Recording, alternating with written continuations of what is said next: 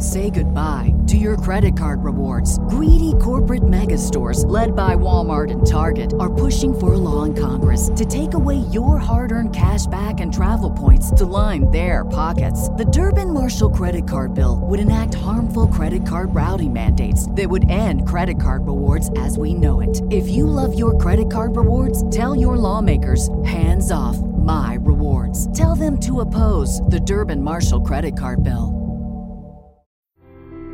Welcome to Real Paranormal Activity, the network. Entertainment you'll enjoy.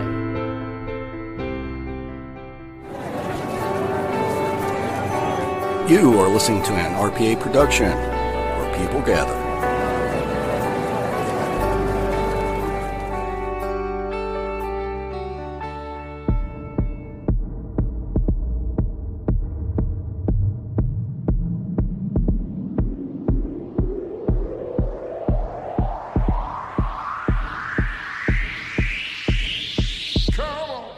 Ladies and gentlemen, RPA is proud to present Aaron's Horror Show with Aaron Frail.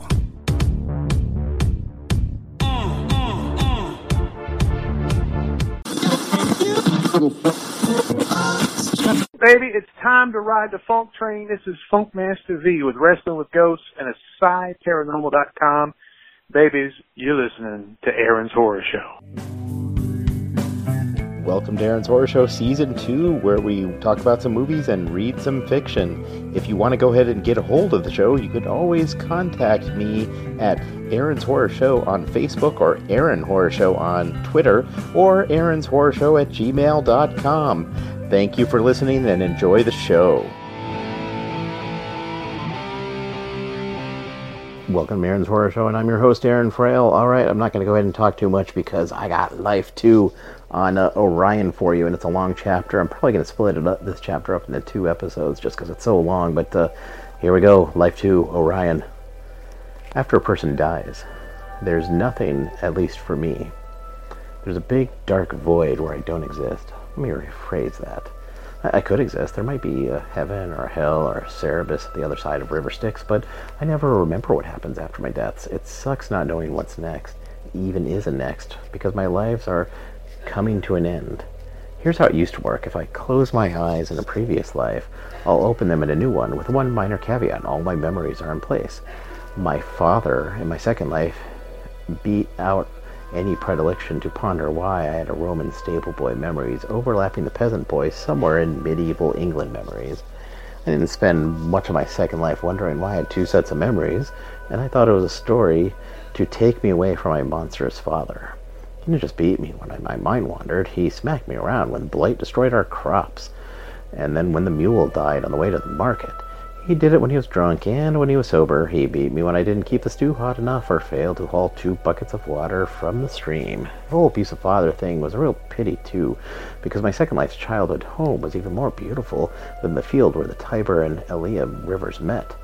I lived in a thatch roof house at the edge of a thick forest with trees old enough for Merlin to be napping in the trunks.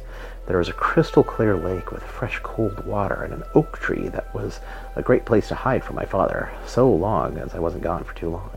The countryside was majestic and stretched from horizon to horizon with raw, unkempt nature. There was a cross off to the side of the house to mark where my mother and sister were buried. They didn't even make it through childbirth. Sometimes I wonder if that's why it hit me. He was stuck with a useless boy who dreamt of faraway places while his life partner rotted below the earth. One crisp morning during my teenager's year while I was gathering berries for the winter preserves, I saw the most exciting thing I had ever seen in two whole lives. Coming down the road was a grand procession of men on horseback. They were wearing shiny metal armor and flew banners of the king. Right in the center was an elaborate carriage and inside was a beautiful maiden with long golden curls framing her perfect face. I climbed a tree to get a better look at her, and right as the procession passed, I the bough broke, and like the song, I tumbled to the ground and rolled in front of the carriage and startled the horse. I quickly righted myself and used some of my first life knowledge to calm the beast. Before I could show off my stable boy skills, though, the captain of the guard yanked me away from the steed and yelled, we have a highwayman, my lady. Shall I dispose of him for attempting to rob your ladyship? I didn't rob anything, I croaked. I was still afraid of death during those days. Shut up, boy. The captain raised his hand to smack me, but the woman in the carriage said, Wait. She demanded, and the captain lowered his hand. A woman who was not only beautiful but could stop beating. I was in love. Bring the child here, the woman said. Milady, I said. I could feel my heart pounding in my chest. The captain shoved me towards the carriage and held his hand on his sword. It was the old try anything and I'll decapitate you threat. At the time, I was turned into a drooling pile of horse poo because I was about to encounter a real woman. Even though I already had one more life than people got, I had never touched a woman or even got to be so close to one. In my first life, I died before I did anything but muck because women weren't exactly lining up to date the stable boy. In this life, I was worse off. As a teenage boy living with his dad in the woods, the only women who lived close were in the village, and my dad never let me leave the cart when we went to town, so I had to lust after them from afar. The villagers, however, weren't exactly known for their beauty. The number of missing teeth and warts were metrics used to compare attractiveness. Best looking man in town had only three warts, and only one was visible on his face. The hottest woman was missing three teeth, and only half her remaining jumpers were stained with rot. I laid awake many nights in a tiny crawl space in the attic among the spiders. I reminisced about the glances I stole when I caught a patch of bare skin underneath the hood of a villager. It was enough to get by because I didn't know anything else. Now, a real life noblewoman was an angel descended from heaven who wanted to see me. When I got closer, I realized she looked my age. I was stunned. Thankfully, she spoke before I liquefied into a pile of man goo. Tell me, boy, she said, what were you doing in that tree? I did cow, birds, and stuff was the extent of my vocabulary. You're not perhaps trying to steal a glance at the prize for the tournament tomorrow? A tournament? What tournament? The captain slapped me and said, Are you saying naive, boy, that you do not know about the king's plans? Uh, I don't leave the farm much, I managed to say. He smacked me again and said, It is the duty of the kings and all the king's subjects to know of the king's plans. Enough, Grimwald, the princess said. My father will award a kiss from my lips to the bravest subject in the land. Do you plan to enter the tournament tomorrow? Her guards roared with laughter, and the captain said, The whelp would kiss a headstone before he got close to your lips, my lady. The princess chided him. Come now, Grimwald. Isn't the founding principle of our king that all people are equal under God? So, should this young man enter the tournament, so that we have an equal chance of winning my affection as any other. this boy has no better chance of winning than finding a dragon that shits golden eggs, Grimwald said, determined to keep me in my place. At the time, I was more than happy to oblige. I'm sorry, my lady. I didn't mean to disturb your journey. I held you up for far too long. Uh, afraid of looking her in the eye, and the captain, who would like nothing more to run me through, I backed up into another soldier. Nonsense, the princess said. You've added more interesting conversation in the last few minutes than Grimwald could provide in a fortnight. I trust I'll see you at the tournament tomorrow. I stammered, unable to comprehend what was happening. Grimwald smacked me and yelled, Answer her, boy. Uh, y- yes, ma'am. Good, the princess said. Let it be known that under the eyes of the king, everyone is equal, be them coated in the dust of a farm or slathered in riches. Everyone is to be treated with the same dignity. Best you remember that, Grimwald, for this boy may very well be your king one day. yes, milady, Grimwald said, and gave me the stink eye. The princess ordered the entourage forward, and they marched on. A cloud of dust enveloped me. I choked. Grimwald mounted his horse and lingered until the caravan rounded the corner. I was about recovered from the assault of dust when Grimwald held his sword to my neck. You sullied the good princess's name, he spat. I will kill you before I let you sully the throne as well. But since the princess requests your presence tomorrow, I must let you live for now. The princess has taken a liking to you, though I can't imagine why. Which means you will attend tomorrow. You will fight, or I will burn your farm to the ground, murder your goats, and you'll die a coward. Grimwald spurred his horse into a gallop and kicked up more dust. Between coughs, I managed to sputter. The princess likes me? The next day, the rest of evening went better than it ever had in my life. That is to say, when my father found out that I had been invited to a royal tournament, he had beaten me harder than ever before. He screamed at me to think about the farm and the situation I'd put him in. He yelled about the fact that he'd be missing a hand pulling weeds tomorrow. However, the thought of the princess made his screaming to be seem at a lower volume, and his blows felt far away. I was in a state of bliss, thinking about the princess, while the grim reality of my life felt like a dream. Finally, when my dad went to sleep, which happened because he consumed too much beer for him to stand anymore, I was able to climb from the attic crawl space and drift into the dreams of the princess. The next morning, I woke to my father's red, fat face poking through the attic floor. He never climbed the ladder, which is partially why I decided to sleep up there. The fact that he was here now didn't bode well. I was hoping to get the morning chores done and then make my way to the capital. Instead, I noticed my wrists were tied to the support beams. If you think you're going to embarrass this family in front of the whole kingdom, think again, boy. He said, But, Dad, I said, the captain of the guard will burn down the farm if I don't show up. Then you best not be in it when it burns down, boy. He huffed as he scrambled down the ladder. I heard him kick a few objects and knock over the family cauldron before storming out of the house. I wish I could say that was the end of my second life. Trust me when I say being burnt alive was better than what happened next. However, at the time, I had the best motivator on the planet, a gorgeous princess. So instead of the morning chores, I rubbed my skin, struggling to break my bonds. There was a particularly sharp edge on the beam where my right hand was bound. I rubbed the rope back and forth, fraying it until it eventually snapped. Once my hand was free, I untied the other one, poked my head out from the attic, and noticed that my father had smashed the ladder in his rage. It wasn't too far to jump. However, my dad had already returned for his mid-morning nap. That is to say, he drank too much at breakfast and passed out. He was snoring on the family bed in the corner of the room.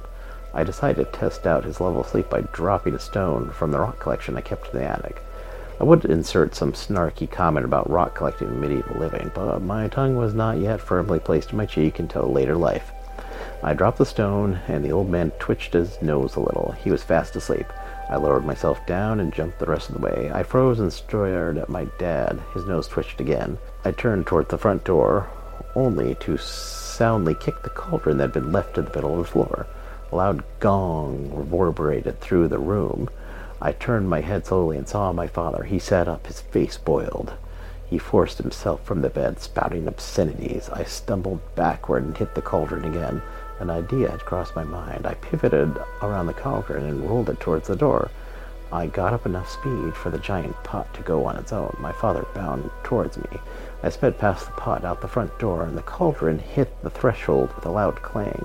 It got wedged in the doorway. My father, who was never known for his wits, was close enough behind me to run face first and think and knock himself out cold.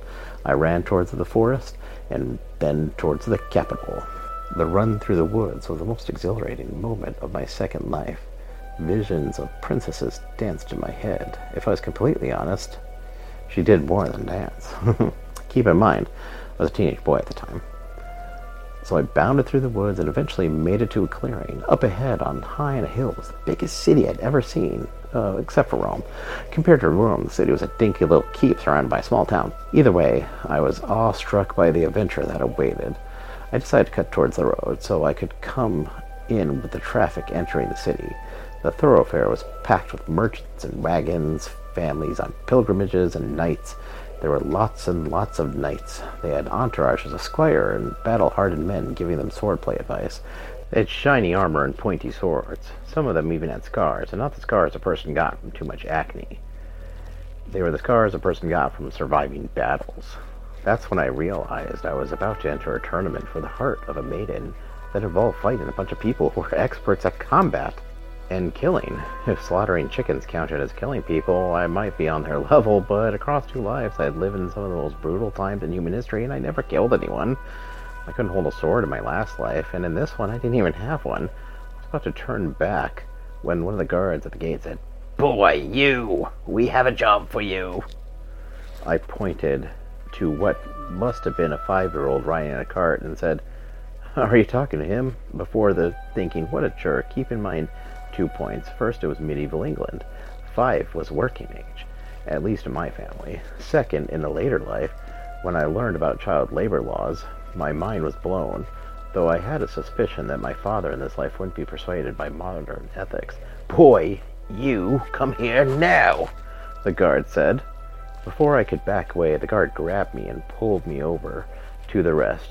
They inspected me and turned to another. Does this look like the whelp to you? The first one asked. The second one shrugged and said, Oh, I don't know. He looks like every other street rat I've ever seen. I'm a farmer, I protested. Good enough for me, the first guard said and dragged me past the city walls. All right, we're going to go ahead and end it right there. Well, thank you so much for listening, and uh, I appreciate your support of the show. And uh, yeah, if you want some more stuff to listen to, you got RPA on uh, Mondays, me on Tuesdays, Terry's Mysterious Moments on Wednesdays, and then Mr. Patrick Sean Jones with the Sandman Lullaby on uh, on Thursdays, and then don't forget the the uh, movies, the the the episodes of, of ghost hunting shows. Lots of plenty of stuff for you to listen to. All right, thank you, and have a good night.